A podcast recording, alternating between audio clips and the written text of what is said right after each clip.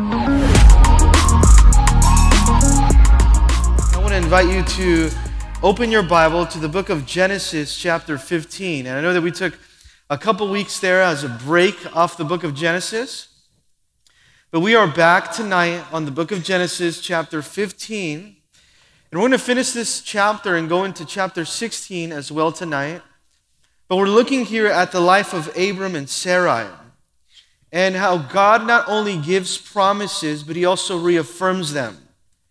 And what the Lord is teaching Abram and Sarai is to wait on the promises of God, that God will reaffirm his promise, and then God will amplify his promise with his word.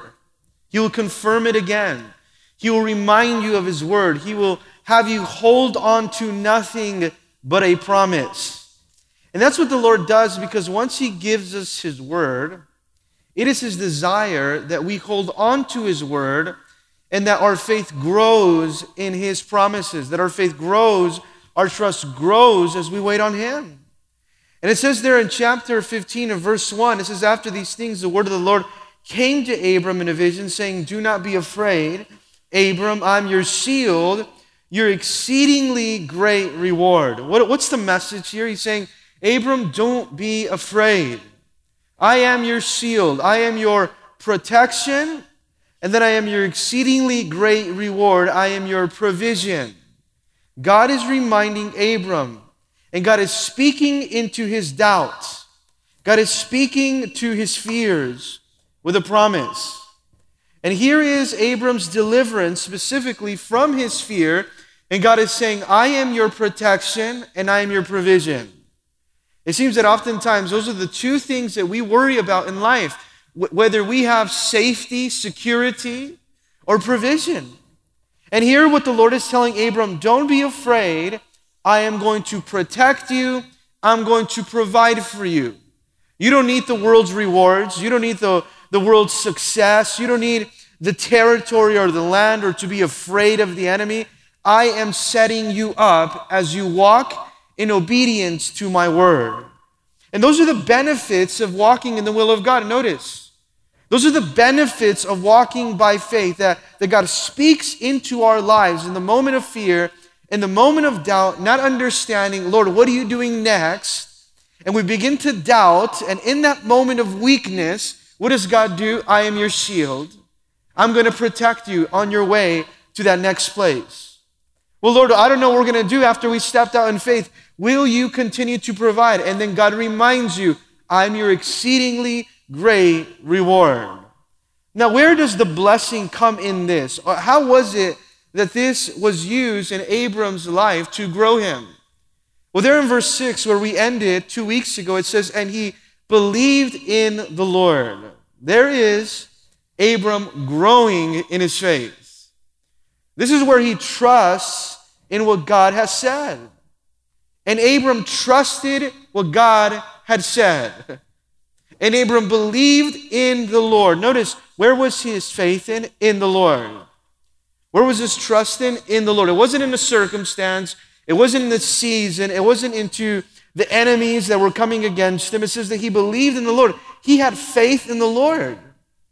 And because he believed in the Lord, notice it says, and he accounted it to him for righteousness. Because he believed, God accounted his faith or accounted it to him. He was given it to his account as righteousness. What does that mean? He was declared right before God because he believed in the Lord. And there is a very important verse that we looked at two weeks ago, verse 6, where we learn that doctrine of justification by faith. There, justification by faith. What does that mean?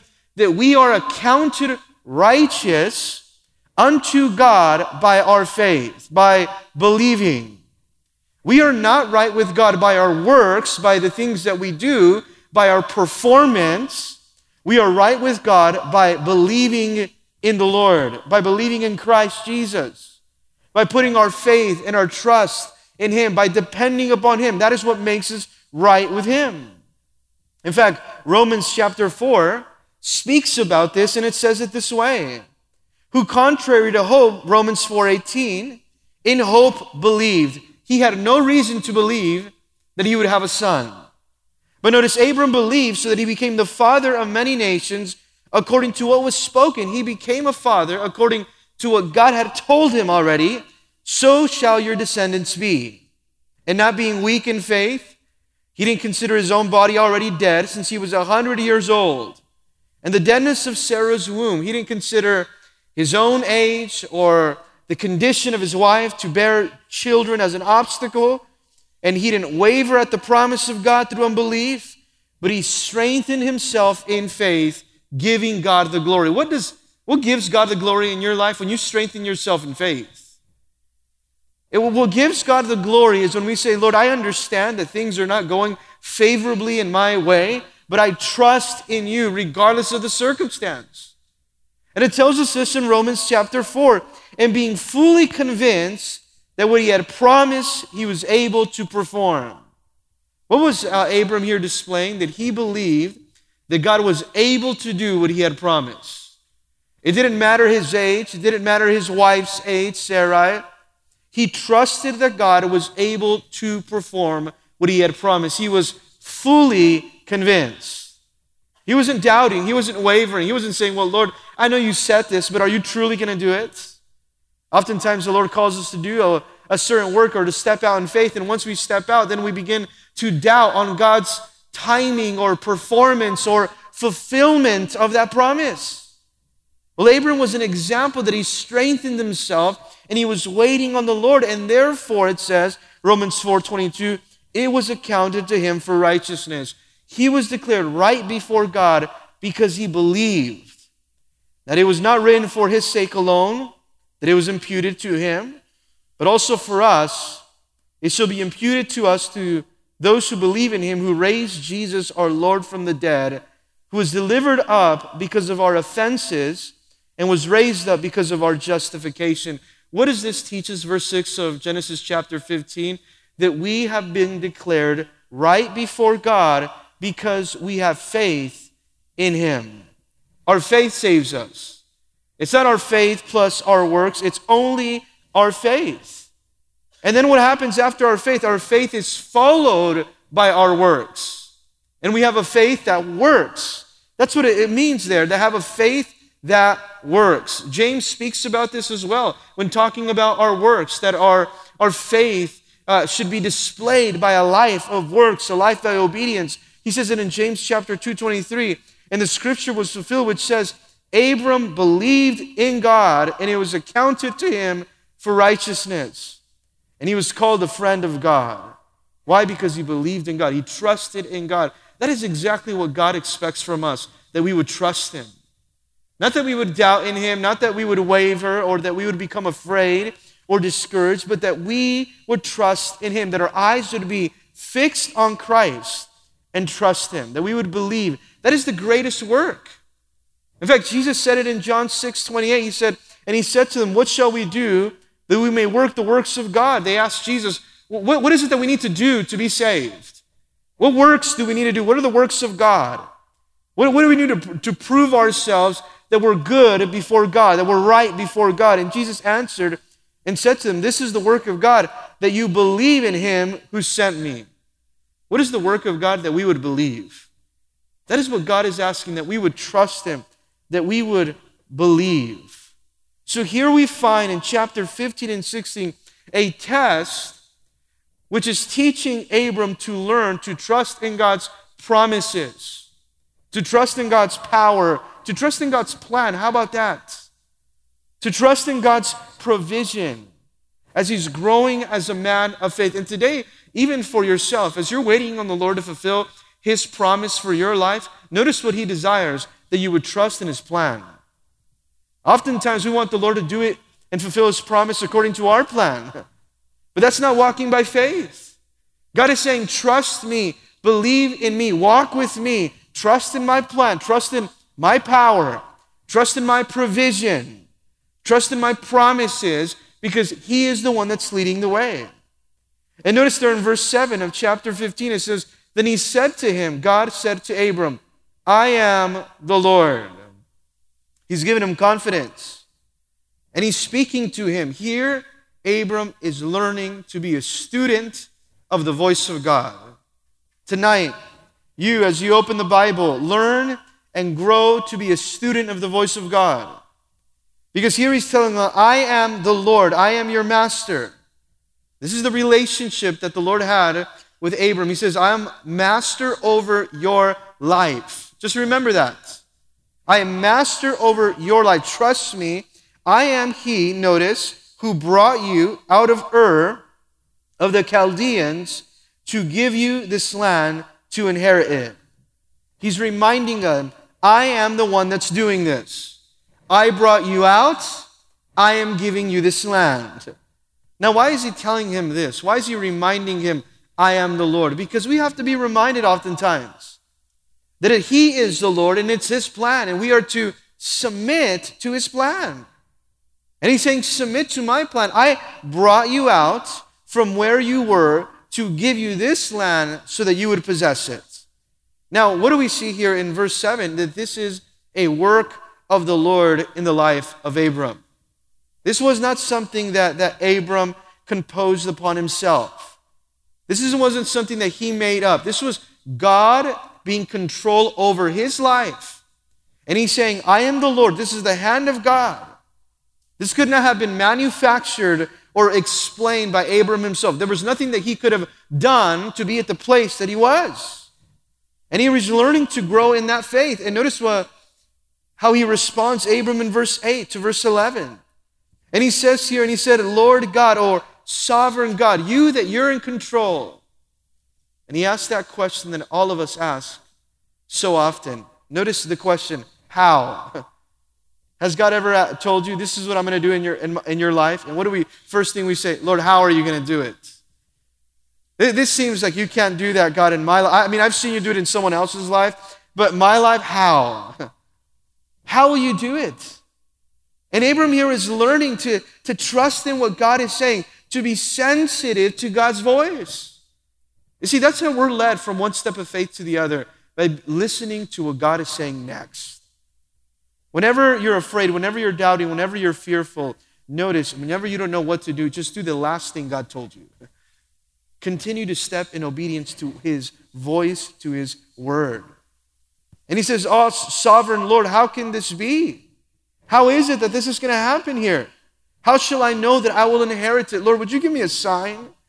Would you give me assurance of this promise? Would you give me some proof that I'm truly going to possess this land?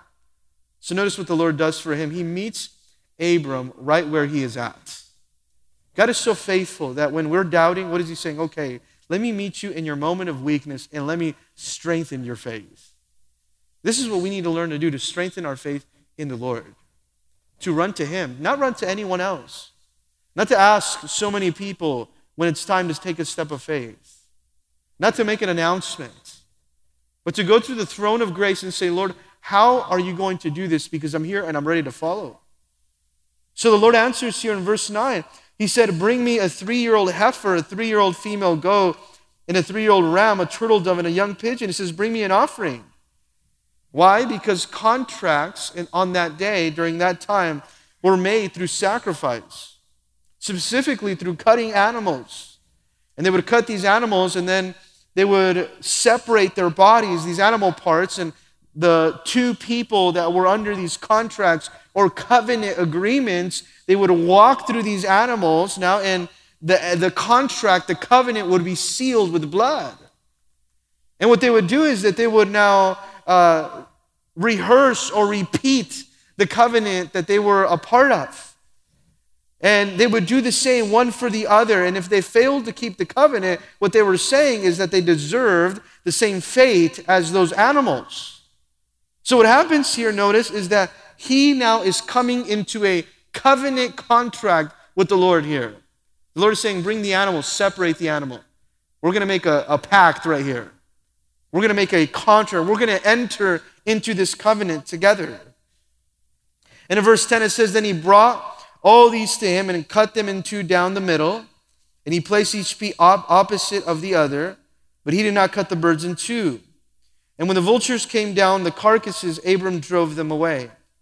Now, when the sun was going down, a deep sleep fell upon Abram, and behold, horror and great darkness fell upon him. What happens here? He's receiving assurance of this promise in a dream.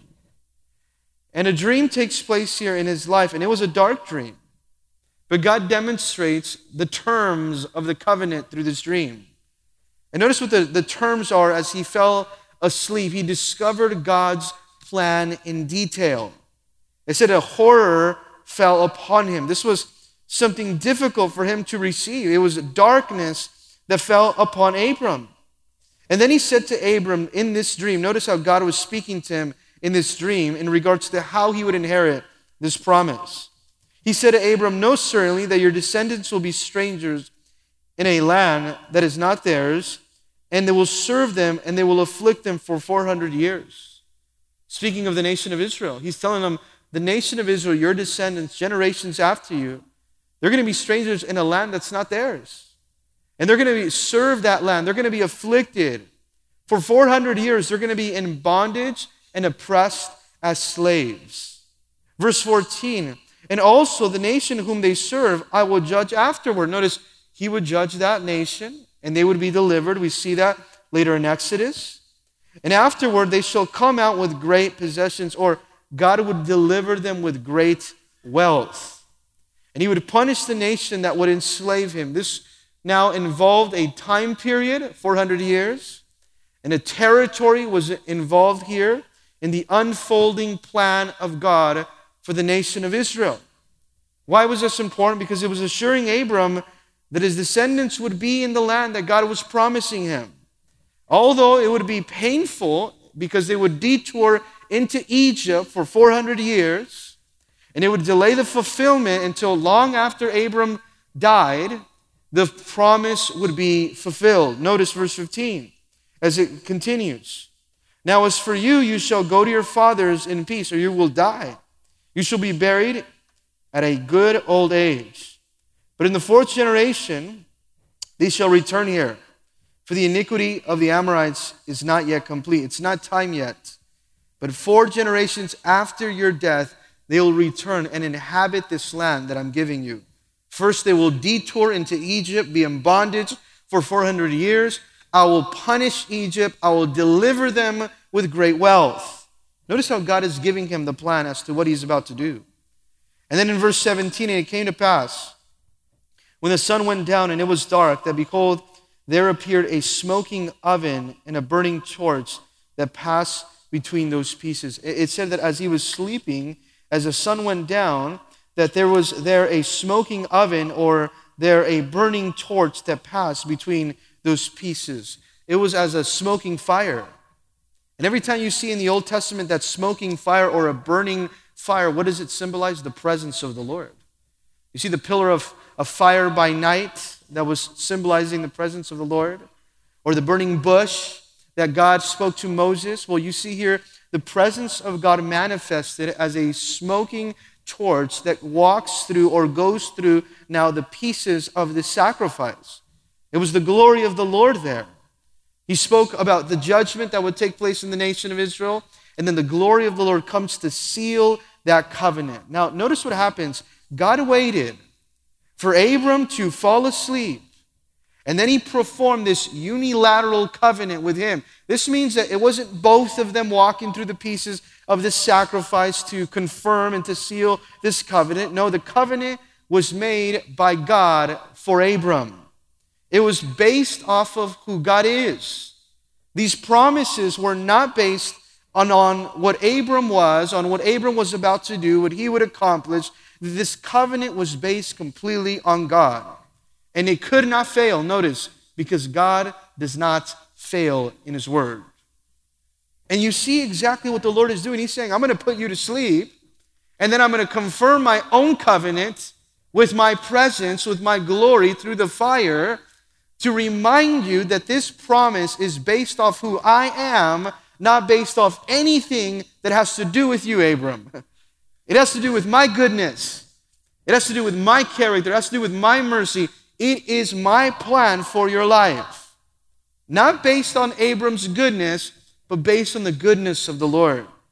Now, notice verse 18 on the same day, the Lord made a covenant with Abram, saying, This was the promise there.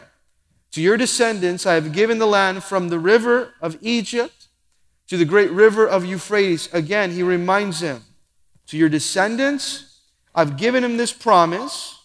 I have given this land from, and I have done this to the great river of Euphrates. Now, notice those words there in verse 18. I have given. What was it? It was the Lord doing it. And Abram now had a responsibility to do one thing obey. After God has spoken, you know what our response should be? Obedience. This is what the Lord was doing. I'm going to give you all this territory. Verse 19 the Kenites, the Kenizzites, the Camarites, the Hittites, the Perizzites, the Rephaim, the Amorites, the Canaanites, the Girgashites, and the Jebusites. He's saying, I'm going to give you all of this territory. And notice in the same sense, as we look at this example of God making and walking through the now pieces of this sacrifice. In the New Testament, we would see that same picture that the Father would walk through the broken body and blood of the sacrifice of Jesus Christ to establish a covenant with us. And God signed that covenant through the sacrifice of His Son. How do we enter into that covenant? By faith in God, by faith in His Son. And this is exactly here what Abram is learning. Depend on the Lord. Wait on the Lord. Don't try to manufacture a plan. Don't get too worried and anxious where you think that you need to be in control. You see, that's the biggest problem oftentimes when God calls us out to take a step of faith. That we say, All right, Lord, we'll take the first step of faith. And then when we see the Lord having us wait, we'll say, All right, Lord, well, we'll take it from here. We know what to do now. And you know what God says? No, I want you to wait for me to do everything. Don't have the fingerprints of man upon what God wants to do. Let the Lord take all the glory.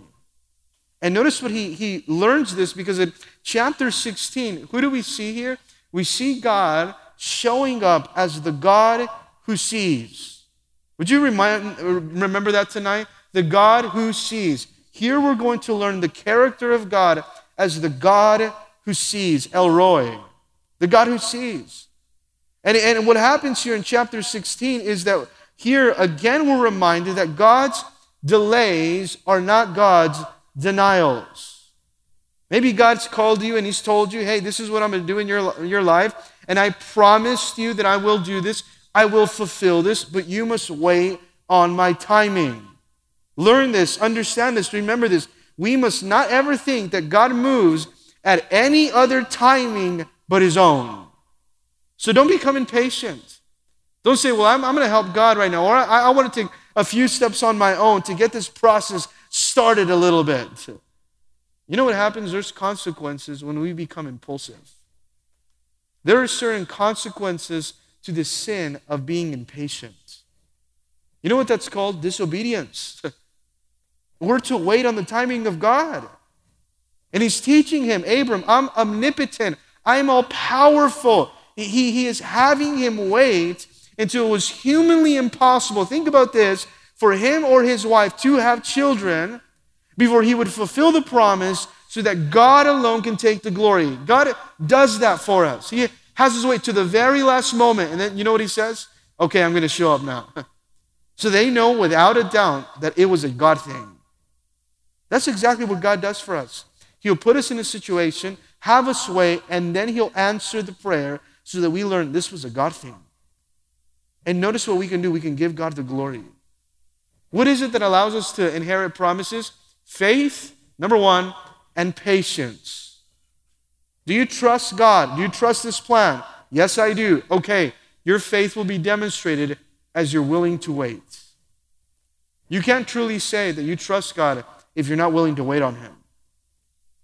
And in Hebrews chapter 6 verse 12, notice what the apostle would say there, Hebrews 6:12, that you do not become sluggish. Don't become weary or sloppy there. But imitate those that through faith and patience inherit promises. Here is the lesson. Faith and patience inherit promises. And it's a good lesson for us to learn as God's people that walking by faith means that we're waiting for God to p- fulfill his promises. Notice this, his way. God's going to do it, but He's going to do it His way. He, he, he does not owe us an explanation. He doesn't have to do it our way. He has His own ways of doing things.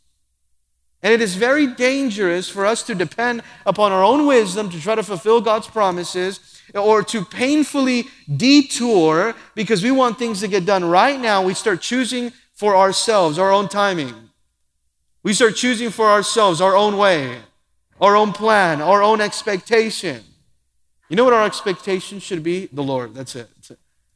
Wait on the Lord. Don't take detours outside of His plan because you want to fulfill His promises. When you disobey Him, you know what it is? A detour, even when God is working in your life. And many times we take detours that take us longer to arrive where God wants us to be instead of just waiting on Him. So notice there in verse 1, they are waiting. What happens to Sarai and Abram? They're waiting. Maybe today, right now, you are there, like verse 1, waiting. And I pray that you would wait and not try to scheme. Because they go from waiting to scheming. Notice verse 1, it says this Now Sarah and Abram's wife had borne him no children. And she had an Egyptian maidservant whose name was Hagar. What happens here as they're waiting? They're waiting for God's timing. And Sarah had no children. She was waiting for the promise of the father of many nations. She's waiting for the promise of descendants, of multiplication, of generations. But it also says she had an Egyptian servant named Hagar. As they went through Egypt, notice what they left with. They left with a servant. And when they came out of Egypt, they left with this servant named Hagar. And it says that as they were waiting, verse 1, notice what happens very quickly. Sarai starts scheming. now, it's been said before faith is living without scheming. That we're not scheming, we're not trying to make our own plan, our own ways. We're not trying to manipulate things to turn out uh, our own way or our own benefit. So it says there in verse 2 So Sarah said to Abram, See now, the Lord has restrained me from bearing children. And notice, she understands here now. She says, It's the Lord that has not allowed me. She, the Lord has restrained me from having children. She knew it was God's sovereign hand upon the womb. This is God who is over all things. You can just imagine the pain in the words of Sarah here. Of thinking maybe my prayers are not being answered. Or blaming God for this problem and this pain. As she's waiting on the Lord, you, you see a frustration here. It said in Proverbs chapter 13, verse 12, hope deferred makes the heart sick. Oftentimes, when we are waiting on a promise, we become so anxious that we become discouraged. When the desire, it says, has fully come, it's a tree of life. When we receive the promise, we're refreshed. It's, it's life giving. Here she's frustrated. And as she's frustrated, she makes a decision. And notice what she tells her husband, Abram please go into my maid, Hagar. Perhaps I shall obtain children by her.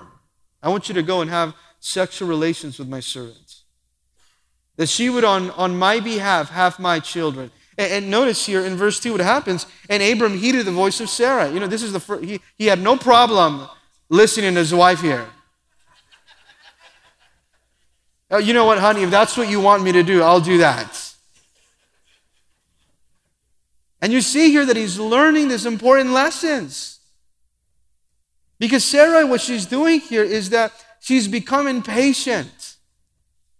And she wants to fulfill God's promises, notice, in her own strength. Very dangerous. She wants to fulfill God's promises in her own effort or in her own wisdom.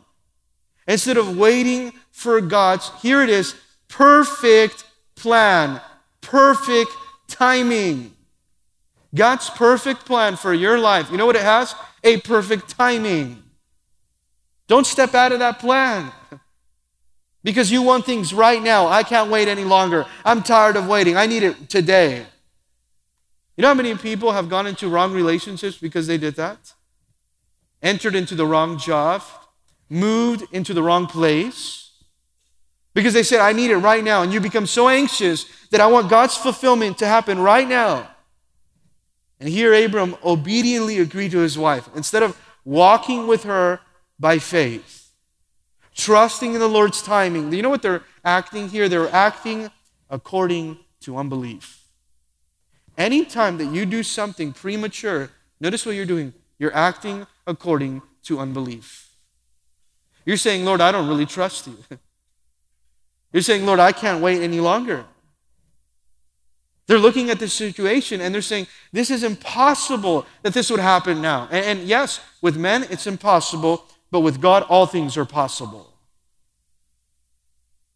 And God has the perfect way of doing things. So they become anxious, she specifically, and she gets ahead of God. The only thing worse than getting ahead of yourself is trying to get ahead of God. Here she is trying to get ahead of God. And what they're saying, notice, with God out of the equation, how can we solve this? That's what they're saying.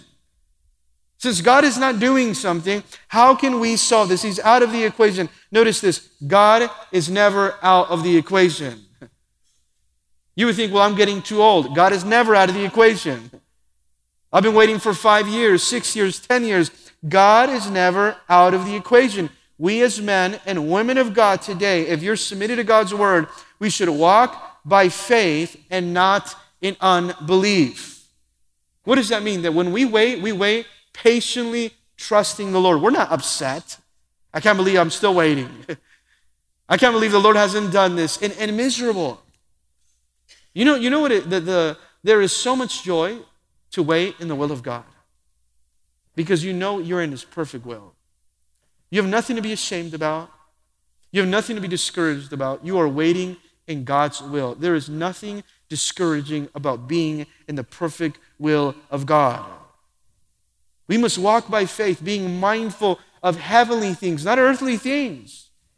So they take matters into their own hands. Notice what happens here.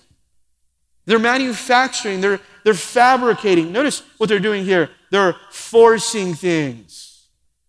Have you ever have to force something to happen? Be very careful. You know what that's called? A work of the flesh. Trying to fulfill God's promises in the flesh. Very dangerous. Because you know what the result is? What the product of that is? A work of the flesh. We should never try to fulfill God's promises for our lives in disobedience. We should never try to inherit God's promises for our lives in sin. We should wait on God's timing. Because notice here, He has His own schedule, He has His own agenda, He has His perfect timetable for your life. And would you note this tonight? A willingness to wait on the Lord is an evidence that you're walking by faith. Remember that tonight. A, willingness to say, I'm going to wait on the Lord is an evidence that you're truly walking by faith because you're not in a rush. You're not in a hurry. You're not choosing second best. You're saying, Lord, I want to be in your perfect will. You're not hurried. Why? Because you trust and believe in God. Isaiah 28 16. Would you remember this tonight? Therefore, thus says the Lord God Behold, I lay in Zion a stone for a foundation, a tried stone, a precious cornerstone a sure foundation. Whoever believes will not act hastily. Whoever believes will not act hastily. Did you know that when we stop trusting in God, we start to make now haste moves, that you're in a rush? We start to, to make now haste moves in the wrong direction. And you know what you become? You become ashamed because you made the wrong move. And then you say, Lord, how can I get out of this? Well, the Lord never told you to be there to begin with. But walking by faith is an evidence that you're acting also, notice this, in the authority of the Word of God. That you're saying, God's Word has authority over my life. It's not my emotions that have the authority. God's Word has the authority in my life because I'm walking by faith. There's a willingness and there's a recognition that the Word of God has authority over your life. Romans 10 17, it says, So then faith comes by hearing, And hearing by what? The Word of God. I am willing to wait because God's Word has the authority over my life. When you rush, when you act hastily, you will end up in sin. You will end up in disobedience because you were motivated by something other than the authority of the Word of God. But notice what also happens. You're willing to wait. You recognize that the Word of God is the authority over your life. And when you act by faith according to the authority of the Word of God, you notice what happens in your life? You have joy and you have peace in your life waiting. Two things you have joy and you have peace. You're not anxious. You're not saying, Lord, I'm tired of this season. Lord, you, you have to give it to me now. You know what you have? Joy and peace because you're walking by faith. A willingness, a recognition that God's word is the authority. And number three, you have joy and peace. Write this verse down today. It's going to bring you peace as you read this. Romans 15, 13. Now, may the God of hope fill you with all joy and peace in believing. Notice, walking by faith. May he fill you with joy and peace in believing, that you may abound in hope by the power of the Holy Spirit, that you would wait in hope, in expectancy, trusting God, hope by the power of the Holy Spirit. What is going to happen? You're going to be filled with joy and with peace. Now, there are four things that are evidences of true biblical faith that I want to give them to you before we go to the next verse. Number one, if you're walking by true biblical faith, walking by faith and not by sight, number one, you would be concerned only for the glory of God. You'd be concerned for the glory. You're not concerned for your own feelings or what you want or your timetable. If you're walking by faith, notice, you'll be concerned for the glory of God. You're not saying, I want this now for myself. You know, one of the words, even during Christmas, where we say Jesus is the reason for the season, you know, one of, one of the attitudes that most people oftentimes demonstrate, and the words that oftentimes we say the most during this time I, me. What am I getting? What do I want? Are they going to give me that? When am I going to get it? All attitudes that demonstrate a selfish nature instead of a selflessness that wants to glorify God. If you're walking by faith, you're going to seek only one thing the glory of God. If you're walking by faith, number two, you will be willing to wait. Remember that. If you're walking by faith, you will be willing to wait. You'll say, Lord, I'll wait for your timing. Number three, you will obey God's word. Why? Because it has authority over your life. Faith comes by hearing, and hearing of the word of God. And number four, you will have joy and you will have peace. Now, there was an increase to their faith and patience of Abram and Sarai, even during this time. What was God looking to do? To build godly character. James chapter 1, that's exactly what James says. When you're going through trials, when you're going through tests, know what God does. He is building godly character. So, verse 3, notice here it says, Then Sarah, Abram's wife, took Hagar, her maid, the Egyptian, and gave her to her husband Abram to be his wife after Abram had dwelt 10 years in the land of Canaan. Here is 10 years. The Lord said, I want you to look as far as you can. 10 years living there. You're going to be a father of many nations. Abram, would you look up? Can you count the stars? They're innumerable. Well, that's how your descendants are going to be. And now 10 years living off those words, and nothing's happened. The only thing that's happened is that he and his wife have become older. 10 years living in the land, and he's waiting. You know what we need to have? Endurance to wait on God, patience to wait on God. So it says there in verse 4 so he went into Hagar and she conceived. She became pregnant. He went and he did what his wife wanted him to do, producing results in the flesh instead of in the spirit. Producing results in the flesh instead of in the spirit. Now, notice, doing things in the flesh they may produce results, but you will be sorry you got them. Doing things in the flesh, you may produce, you may get some result. You may say, well, look what's happening because everything I'm doing. But if it's not done by the Spirit, you will regret it. In John 6 63, Jesus said, It's the Spirit who gives life. Let the Spirit do it. Let, let it be very clear this was a work of God. That you don't have to manufacture, you don't have to force anything. Notice, it is the Spirit who gives life. Jesus said, The flesh profits nothing. If, if God is not doing it, why would you want to be a part of it? If you have to force it, then, well, then why would you want to be a part of it? If it's only to cater to your flesh and to your desires and it's out of God's perfect will and timing, then, then do not do it. It's been said before whatever man or woman attempts to do without God, they'll be, they will be a, a miserable failure, or even more, a miserable success. Just think about that. Trying to do things without God. This is the fruit of impatience in the things of God, trying to do things without God. What do they do? They start scheming, waiting, scheming, but notice in verse 4, the second half, they start fighting. This is the result of doing things in the flesh. You start to fight. It doesn't work. You try to force something. It, it, it, the consequences of scheming in verse 4. Notice what happens here. And that when she had conceived, and when she saw that she had conceived, her mistress became despised in her eyes. So what happened to Hagar? She became proud now. Saying, Look at I I was able to bear children, and Sarai, my master's wife, was not. So they start to fight. She starts to despise or disrespect Sarai, treat her with contempt or mistreated, thought of herself more highly. And pride became the problem here. There's, there's fighting now out of scheming. And it's so interesting what happens in verse 5 here. It, every time I read verse 5, it, it really just gets to me. Because Sarai says this now, then Sarai said to Abram, My wrong be upon you. If you read it in a different translation, you know what she's saying? This is your fault, Abram.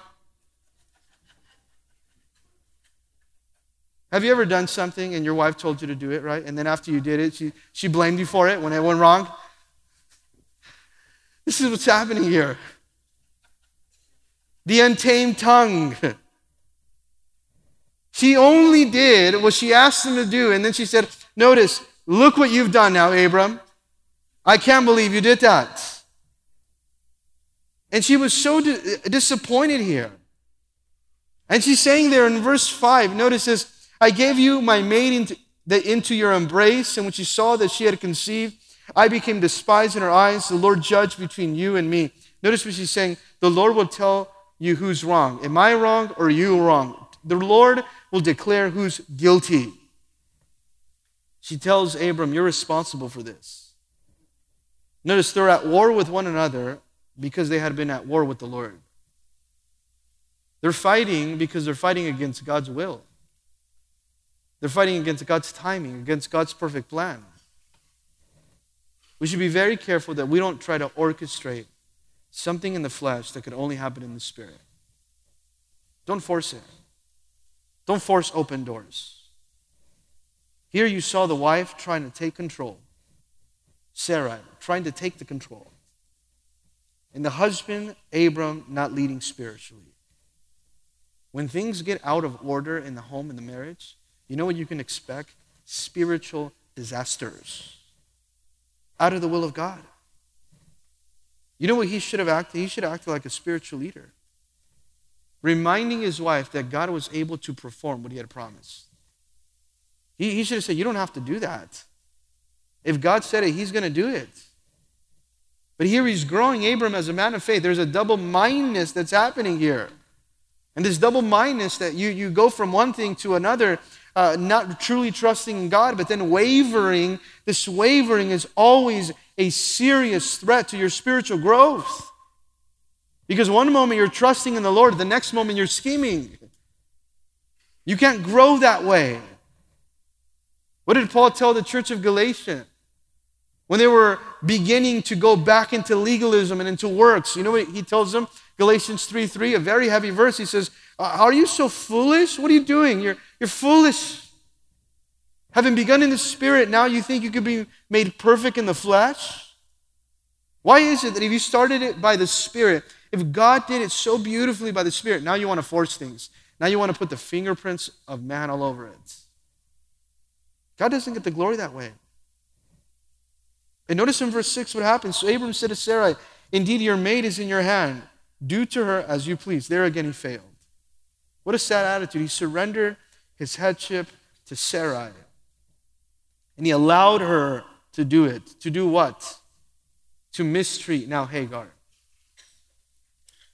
He said, Do whatever you want. He was guilty too. He failed as the head of his home. He was neglecting his responsibilities to lead spiritually.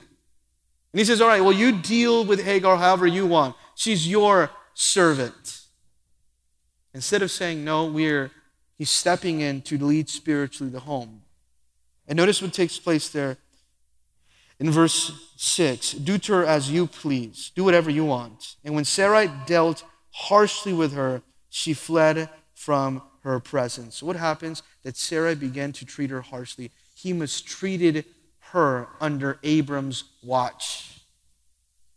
Well, you would say, well, you know what? Abram didn't do it. It was his wife that was mistreating the other woman. But yes, but Abram knew about it. Abram knew how his wife was mistreating the servant, and he did nothing about it. Be careful that you take a step back as a man and, and don't step in when your wife needs the spiritual support that comes from a leader that you're called to be in the home. This was happening under Abram's watch. And he she treated her harshly. So she finally ran away. He, she pushed her away. How many of us know that we don't get rid of our problems by running away? She didn't. She had a, Hagar had to meet the Lord herself personally. But these are the consequences of taking matters into your own hands. What happens when you take matters into your own hands? You're not waiting. You don't want to do things right. You don't want to have integrity. You don't want to trust the Lord. The consequences of taking matters into your own hands, pay attention to this tonight, is that other people will get hurt. Who gets hurt here? Hagar. Did she have to get hurt? No, she didn't. But you know why she got hurt? The worst thing is when other people get hurt because you're acting like a fool. That other people get hurt in the ministry because you're acting in the flesh. Humble yourself and wait on the Lord. James chapter 4 tells us, you know why battles happen between believers? Because we allow ourselves to be overcome by the flesh, the world, and the devil. Here, Hagar was hurt because of the irresponsibility, the carnality in Sarai and Abram. But how many of us know that when, when we don't allow God to rule in our lives, you know what He'll do? He'll overrule still. You may say, Well, I'm going to do things my way. It's my way or the highway. God says, Well, no, let me remind you, I'm still in control. You're not in control. There was waiting, there was scheming, there was fighting, but then there was submitting. Notice verse 7. Now the angel of the Lord found her by a spring of water. I love this there. The Lord met her in the wilderness. The Lord met her right where she was. This is God's faithfulness. He meets us right where we are. In the wilderness, there, where we're hurt. Oftentimes we find ourselves abandoned and hurt and pushed away and rejected and lonely, but God meets us in the wilderness. He found her there. He meets you right where you are. And notice what the angel of the Lord says here now by the spring of the way of Shur. And he said, Hagar, Sarah's maid, this is a very important question. Would you underline this in your Bible? Where have you come from and where are you going? this is how God speaks to us oftentimes. Where are you coming from? Where are you going? When we think about this, as the Lord would ask us this, it should keep us from trouble when we answer that question. You try to step out of God's will, I'm going to do this on my own. Wait, wait, where are you coming from? Where are you going? Are you doing something on your own now? You think that you can do things on your own and succeed? You're going to fail miserably because you're striving. Don't strive here. And notice what she's saying I'm running away. I'm running away. God had called her to be at a certain place, and she was now running away when it became hard, even when it was hurtful. It says, notice this. She said, I'm fleeing from my, the presence of my mistress Sarai. And the angel the Lord said to her, Return to your mistress and submit yourself under her hand. Heavy. I want you to go back and I want you to do one thing submit. Go back, submit. Submit under her hand, under her authority. I want you to receive this word return and submit, even when it's, now notice, even when you are being hurt, even when you're being mistreated. But this is the word of the Lord. Notice the, the protection that he's about to give her. It doesn't matter how you feel, it doesn't matter what you want. Return and one word submit. And the angel of the Lord said to her, I will multiply your descendants there exceedingly, so they shall not be counted for multitude. What is he saying? I will give you more descendants than you can count. I will multiply you exceedingly. God's blessing in submission. God is saying, I'm going to bless you, I'm going to multiply you there where I've called you to submit. Go back and stay there. And, and, we would say, Well, Lord, I don't want to stay there. Do you see how they talk to me? You see how they treat me? I mean, they don't value me, they don't appreciate me. But God is saying, Go back, submit, and I'll bless you there. Don't gripe, don't kick, don't say, don't complain. Just go back and submit. And notice what I'll do I will bless you because you'll be in my perfect will. You know what the Lord is telling her? I have a plan for your life. Hagar, let's move forward. Obey me, and I will protect you. Obey me, and I will bless you. This is God's love for the unlikely here. Notice how God is reminding Hagar who is omnipotent, who is all powerful, who is sovereign. Verse 10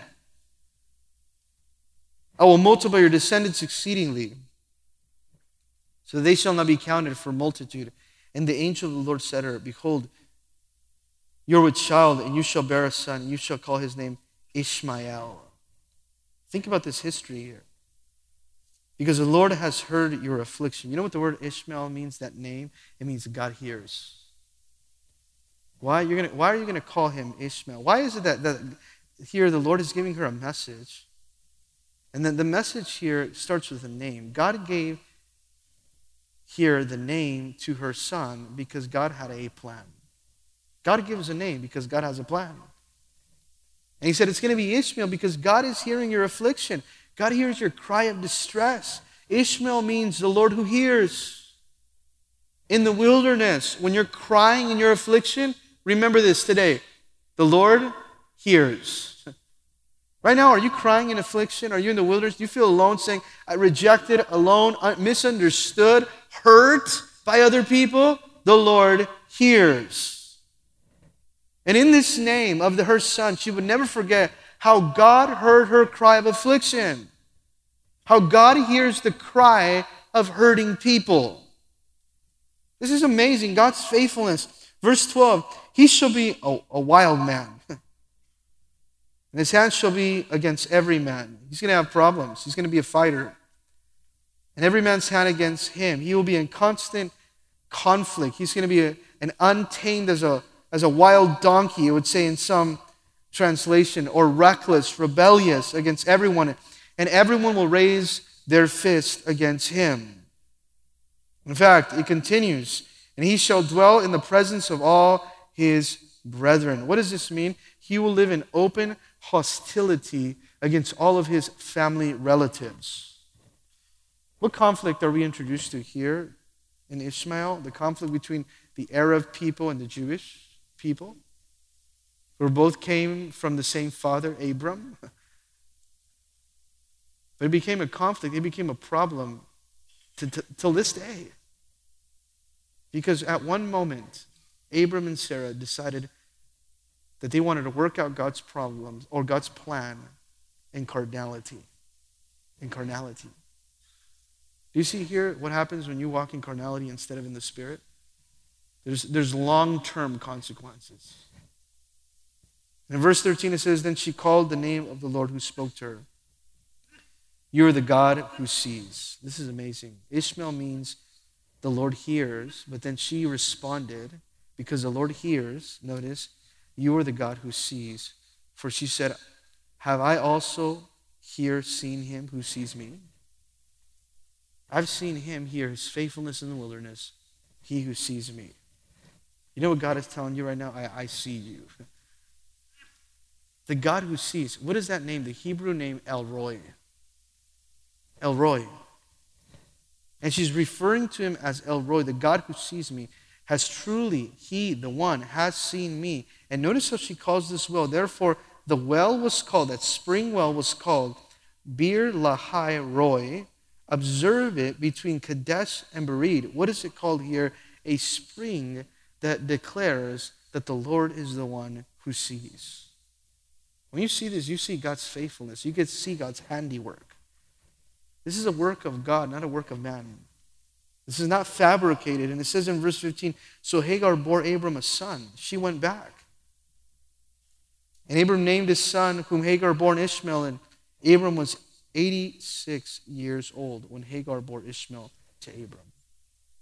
Notice what happens here. She went back, she trusted God to work out his plan for her good and for his glory. I want to ask you tonight are you willing to wait for God? Are you willing to submit to God to work out his plan in your life for your good? Not for your own good, notice, and for his glory. Now, notice this in, in your affliction today God hears and God sees. El Roi. Tonight, I want you to know that God hears, He hears your cry of affliction. God hears you. God hears you in that wilderness season, and notice, He also sees you. What did Hagar think? She thought that she needed new circumstances. She thought her problem was that she needed new circumstances. But you know what she needed? She needed transformation. She needed the Lord to transform her heart. And that's exactly why we must be victorious in that same way when we know it's not a change of climate or environment that we need. But you know what it is? It's a change of heart. Sometimes we think, well, I need a change of environment. I need a change of, uh, of, of, of climate. And the Lord's saying, no, I need you to change your heart. and the only way that happens is if you submit to the Lord. You know, today we have even more of a clear promise than Hagar did that day. Because we have the promise that God told us, that He tells us in His Word. In Matthew 28 20, the last recorded words of Christ in the Bible, in that great commission, beautiful words, He says, Behold, I am with you always, even to the end of the age. God hears and God sees. If you have to submit in difficult circumstances, God sees. If you have to submit when people are mistreating you, God sees.